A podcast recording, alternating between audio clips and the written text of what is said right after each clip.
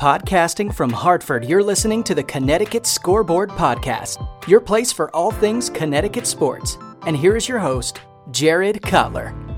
This episode is brought to you by the Boneyard Huskies Club. The Boneyard Huskies Club empowers athletes while providing UConn fans with access to exclusive community, utility, and rewards.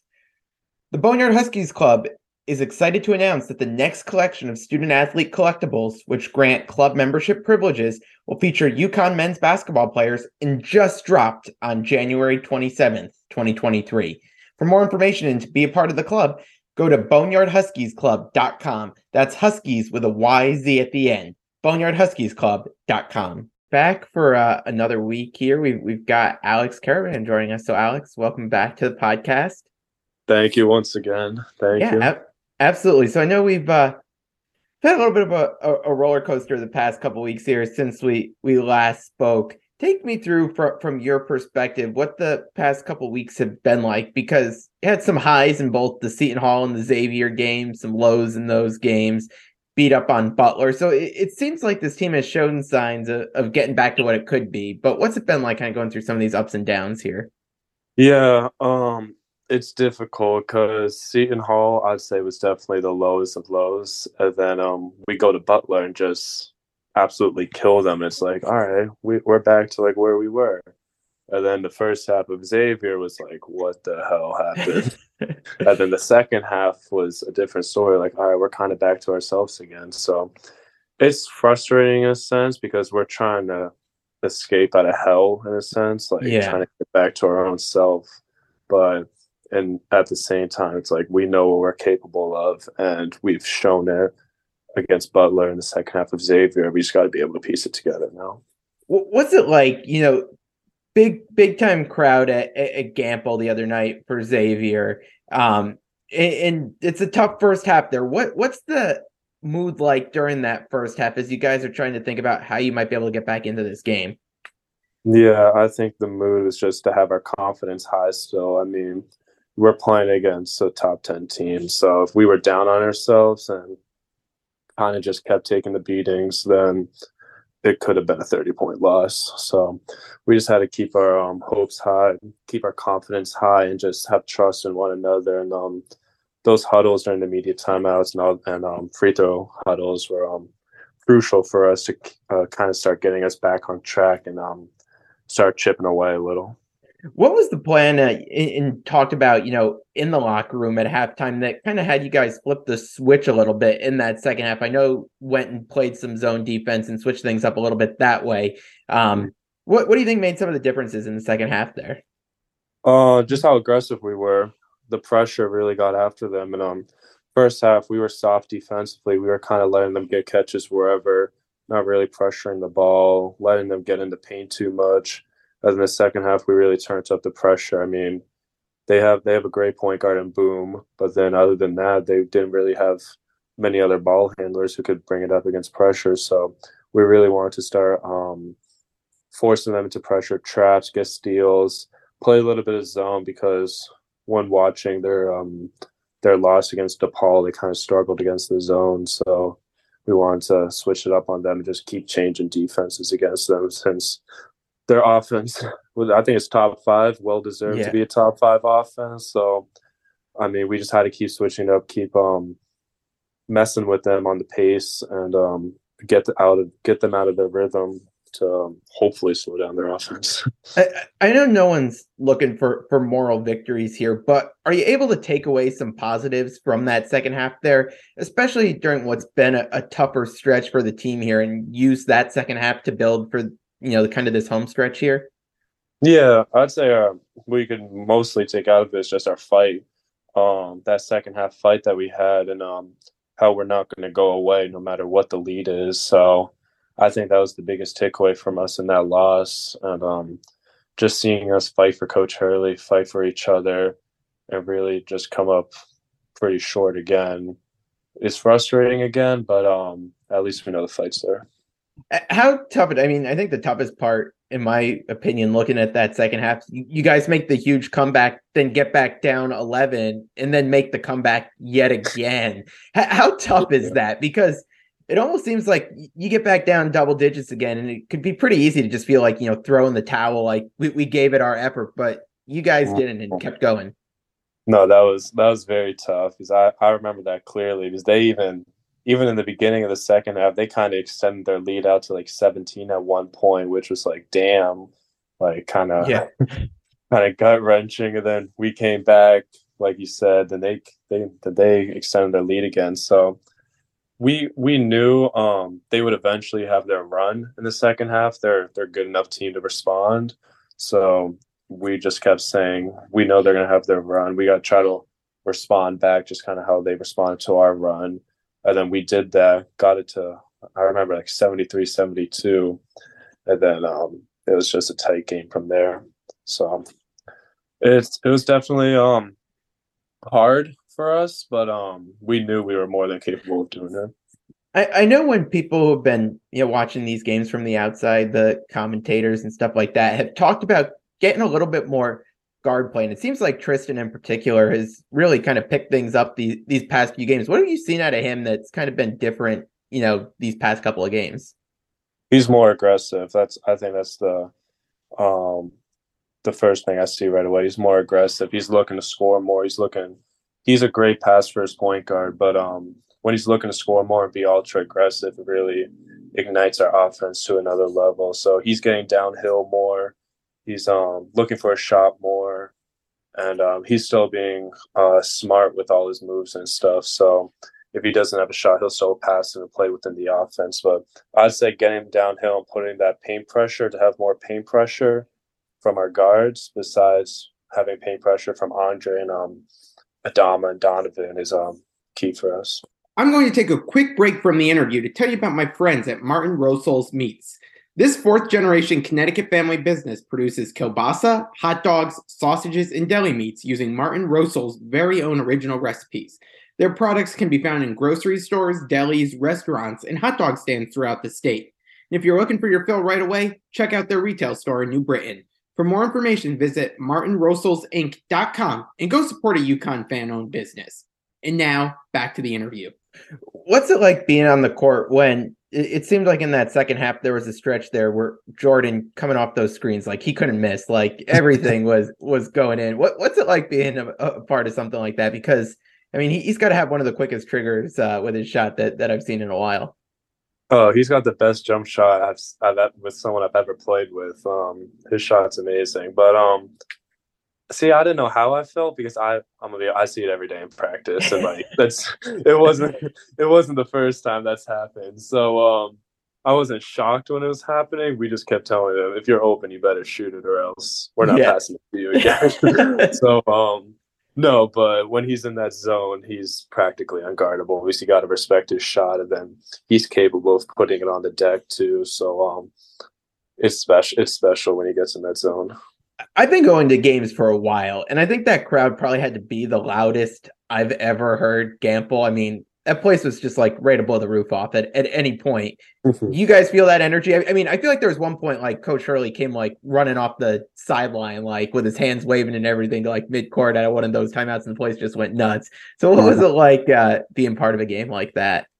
Oh, it was amazing.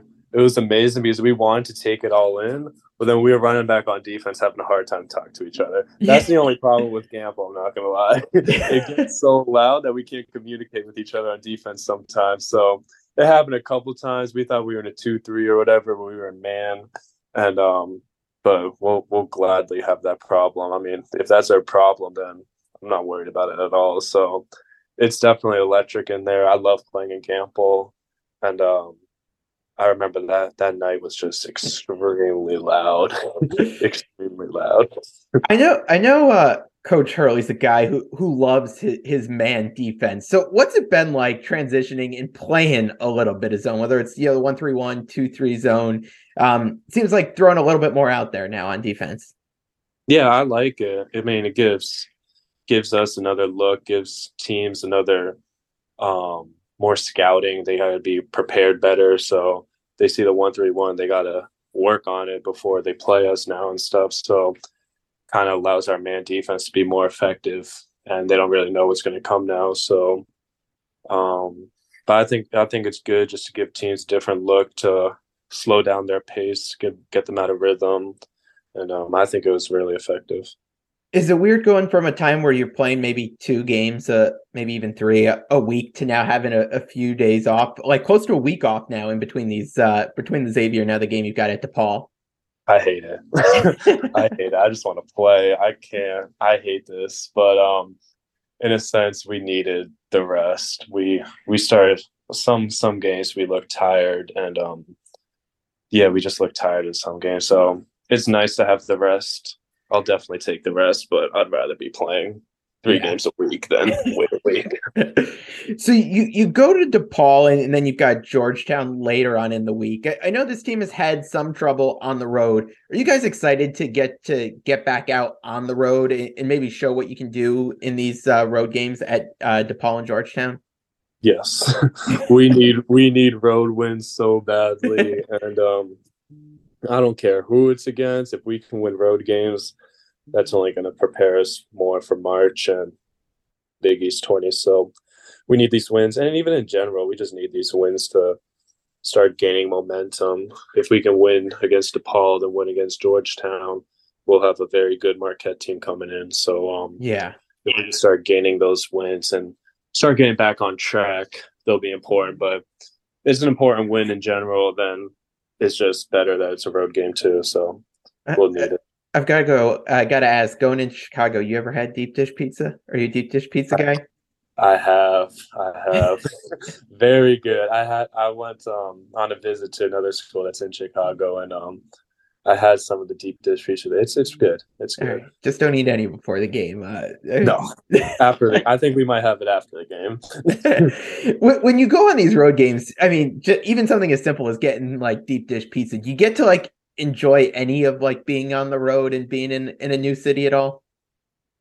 Um, no. Uh, yeah, I'm just gonna say no. We don't really get to explore the city or any of that. Like the best thing we might have, like before games, like usually when we land, we might go to like a steakhouse or something. So okay, those I'd say that's the best part of the road trip. But like going to Chicago and exploring, seeing what they got there, oh, we we yeah. never do that. All right, you, you'll get your pizza afterwards, and yeah, uh, exactly. uh, hopefully, hopefully, be a victory uh, pizza there. Since you since um you know since the last game, what have been some of the keys that you guys are are working on to getting back into those winning ways where you know you might have had some more success earlier on in the season? Yeah, I'd say of course our defense. That's definitely number one for us right now. But then other than defense, I'd say offensively, just kind of playing off each other, not really having set plays where teams have scouted us and just have guarded them very well. So kind of playing free more, um, just reading off each other and just kind of learning um, what this player might like to do and how to react to that and um, all the different cuts and all that stuff that we could do. And then um, just freeing up our uh, bigs a little more. They've been kind of getting limited touches around the rim at times, so just getting them a couple more opportunities. I know uh, when it when it was back, and we haven't talked since the Seton Hall game. What was it like having someone other than Coach Hurley uh, leading the way on the sidelines there? It was it was a little weird. I mean, Coach Murray and Coach Moore they did a fantastic job for the game, and yeah. um, I really wanted to get that win for them, and of course for Coach Hurley and Coach Young who were watching. But um, it felt a little weird because you're looking out at the sideline, you see Coach Murray coaching us, which he does at practice, but like in a game, it was like, oh wow, this is kind of different. and then shoot around not having him around and film not having him around. It was just, it, it was a little weird, but um, when it got to the game, we felt we felt prepared and um yeah, we just felt prepared, but it, it was a little weird. what, what, do you think it was like uh, at Coach Hurley's house as he uh, had to sit and watch that game on Ooh. TV? First half, he was probably jumping with joy, you know, cheering, probably having a nice drink in the first half, and then second half, I can only imagine what happened in the second half. He probably standing yelling at the TV, um, mad, mad at how we're playing, probably didn't talk to his wife the whole time, but I mean that's that's what you get from him. And that's why yeah a great coach. was it weird when he came back in the Butler game with the with the mask on and having to coach through that? Like, is, is it hard to hear him while he's doing that? It was very hard to hear him, and like he'll like if it's like loud sometimes he'll like mouth us the play and stuff and like he couldn't even do that so it was weird. It was very weird the whole time and um i never played i, I wasn't even here when um the covid year happened so i, don't, I couldn't imagine yeah. like but um yeah was, we couldn't really hear him or see what he wanted to say. Well I, I want to wrap with this one and um I, I know Coach Hurley mentioned in one of his press conferences, and when when times have gotten tough, you know, sometimes you guys get a little bit much on, on social media or things like that. What's it been like when these times have been tough, and are you able to just kind of push the noise aside? I mean, and I think it's a good conversation to have because I think people who, no, who yeah, watch no, watch yeah. and listen to this might not necessarily think when they fire off a tweet or Hopefully, no, no, hopefully no one's like Instagram DMing you like bad stuff. But I, I know, I know that happens, and I, I think it's important to bring that up. No, yeah. So I'd say, with my experience with the social media stuff, the exa- what our first loss was Xavier, and then the Providence one. I think it was an eye-opening one for me. I was like, wow, this is the yeah. UConn Nation takes losses seriously here, and um, but like I pushed it to the side, and um at least for me, I try not to use social media as much anymore. I try to yeah. use tw- um, not use Twitter, not look at Instagram at all. Really, just stick to my small circle of friends and family. But um, it can affect us in a sense. I mean, if you are scrolling on Twitter and like you see your last name and like UConn fans, some UConn fan who's not at practice, knowing what's happening, Yeah. say this stuff that's like you know, we're not really trying to do that, but you know, you could you could say what you want, but that's not what we're trying to do. But um, yeah, we appreciate their opinions, but I think as a team, we've gotten to the point where we just stay within our small circle, and um, we love them to death, but we listen to, you know, the coaches, our family, and um, I don't know if it affects our team mentally or confidence wise, but um, I don't know. It can be tough at times, but at least Yeah. for speaking for myself, I try to stay away from it. yeah. No, and uh, just another reminder to the fans out there. I know everyone takes this stuff uh, seriously. We, everyone lives and dies with this. It seems like We but, love uh, we love you guys, but sometimes let's let's bring it back a notch. we'll just say that. no, a, a, a good message, and, and I, I do, I do have uh, one last one because we are brought to you by the Boneyard Huskies Club. I know they just dropped the uh, NFTs again, so uh, Yes. give give a shout out. You you like your avatar and all that stuff that comes with the NFT? I love my avatar. my avatar's my little sidekick now. So go ahead. if you want to get him, go ahead. there we go, there we go, Alex. Well, as always, uh, appreciate the time and uh, thanks so much for coming on. Good luck on the road, and uh, can't believe it's already gonna be February. It's kind of crazy how how quick this season has gone. So fast. It's been going by way too fast. Yeah. Well, we, we've got a lot left, uh, and uh, hopefully uh, a lot left in the tank. So, Alex, again, thanks so much, and we'll talk soon. Thank you. Thank you. Thanks for listening to the Connecticut Scoreboard Podcast with Jared Cutler. If you like the show and want to know more, check out the podcast on Twitter at CT Scoreboard Pod, the host at Jared Cutler, and find us on Facebook at the Connecticut Scoreboard Podcast. Finally, if you enjoy what you're listening to, rate and review us on iTunes. Thanks again for listening.